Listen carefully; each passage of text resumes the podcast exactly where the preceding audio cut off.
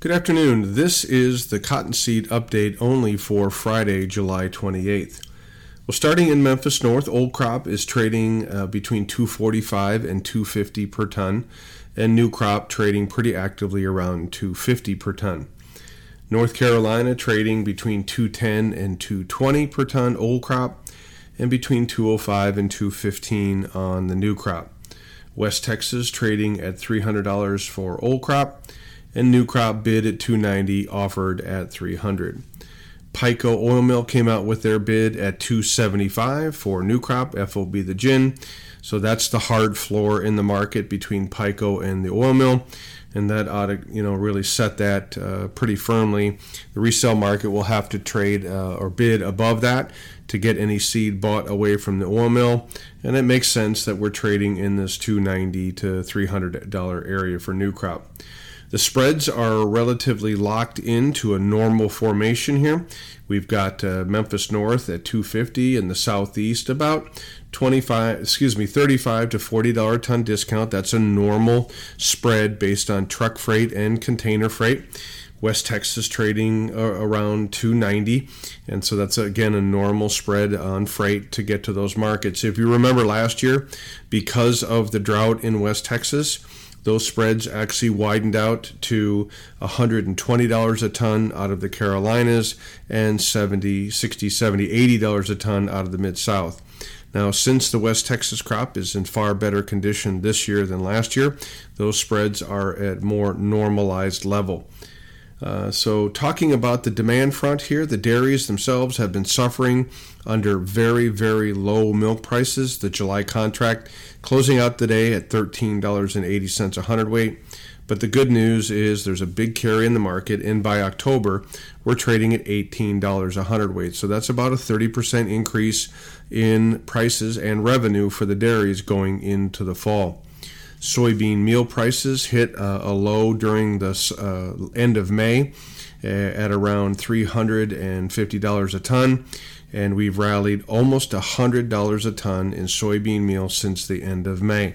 And that has helped uh, get cottonseed back into the dairy ration. Uh, not quickly enough, though, yet to get the old crop to move too much, but it certainly is setting the table for far greater demand for cottonseed from the dairies for new crop. If you remember, the long term fair value for cottonseed versus soybean meal is at about an $85 a ton discount. So, with soybean meal for October trading at $410 a ton, that would put uh, Memphis North fair value at about $325 a ton. That would put North Carolina at about 285 and that would put West Texas at around $350 a ton. And the reasons why we're not trading close to those correlations is that we've spent the last year, year and a half now, sending a signal to the market to destroy demand. Uh, we didn't have enough cottonseed. We'd lost the West Texas crop we had too uh, strong a demand profile and had to ration demand. And so that's what we did the last year. So we basically took oil mill crush down a little bit, but we took dairy de- demand down a lot. And we sent that signal with three and four hundred dollar cottonseed prices last year, and the market did its job it's then in turn going to take time uh, to rebuy that demand. You're going to have to get cheaper than other ingredients, and you're going to have to be cheaper for longer in order to buy that demand. But make no mistake about it, we're in the middle of that process right now. On the other hand, uh, the crush market, which is the other 40 to 50 percent of demand, is also experiencing very good margins now. We made lows at the end of May uh, on crush margins and have skyrocketed now, and since the end of May, have probably added back nearly $100 a ton in margin for the crushers. We saw uh, that $100 increase in meal prices. We've seen um, a roughly 20 cent increase in oil prices, so, uh, vegetable oil prices. And so, uh, right now, crush margins are very stout for new crop. So the table is set for what will be extraordinary demand going forward into the fall. It is not there yet for the old crop. That's why we're kind of languishing at the moment for old crop. We don't really have a lot of seed left. I was hoping that this sharp rally in meal and oil prices would lead to a bounce a little bit more heavily in the old crop seed prices, but we're not seeing it. But it certainly is going to show up in new crop, no question about it. On the supply side, uh, we're basically struggling to try to understand the size of the crop. The government's at 16.5 million bales. That is 2 million bales larger than last year's crop size. But there are some very big open ended questions. Number one, uh, you know, it looks like there's some acres uh, for cotton in, in Texas that uh, aren't there. Uh, they they are showing a, about a million acre increase in corn and sorghum in Texas, and that has not been reflected fully reflected, I believe, in the loss of acres in West Texas. We've seen uh, a big loss in the crop Plainview North. That's the high yielding area where gins. Uh, up there are reporting losses in the 75 to 80 percent of their crop. Um, thoughts there. Uh, Lubbock South did get timely rains. Uh, in May and into early uh, middle of June. Got the crop in, got it off to a reasonable start. The problem is we've now been 10 days uh, with extreme heat and no real precip Lubbock South. Uh, the projected forecast is for another two full weeks of 100 degree heat with no rain. So it's possible that we're starting to walk even the dryland acres that got off to a good start in West Texas down. So it, it the trade is moving their numbers down from this 16.5 million bale crop that the government's projecting down to 16, maybe 15 and a half. So I think the consensus at the moment is we're down about a million bales, uh, either between product uh, acres missing or uh, you know yield losses and acreage losses due to uh, flooding and due to extreme drought south of Lubbock. What is not known is what happens if the weather continues to extreme levels. Uh, Lubbock South, if we end up with a full month of 100 degree heat with no rain, the losses could mount again on dry land acres pretty severely, so we'll have to keep an eye on that development. We're also dealing with record high water temperatures in the Gulf. We're talking about 95 to 100 degree water temperatures in the Florida Keys and, and in the Gulf. Colorado State that comes out every year with their annual uh, assessment of hurricanes. In April, was looking for about 13 named storms, six full hurricanes, and three major hurricanes. Uh, those major hurricanes are Cat 3 or higher. Statistically, about 40% of those make landfall in the United States. So they were looking for, you know, a little over one hurricane to make landfall.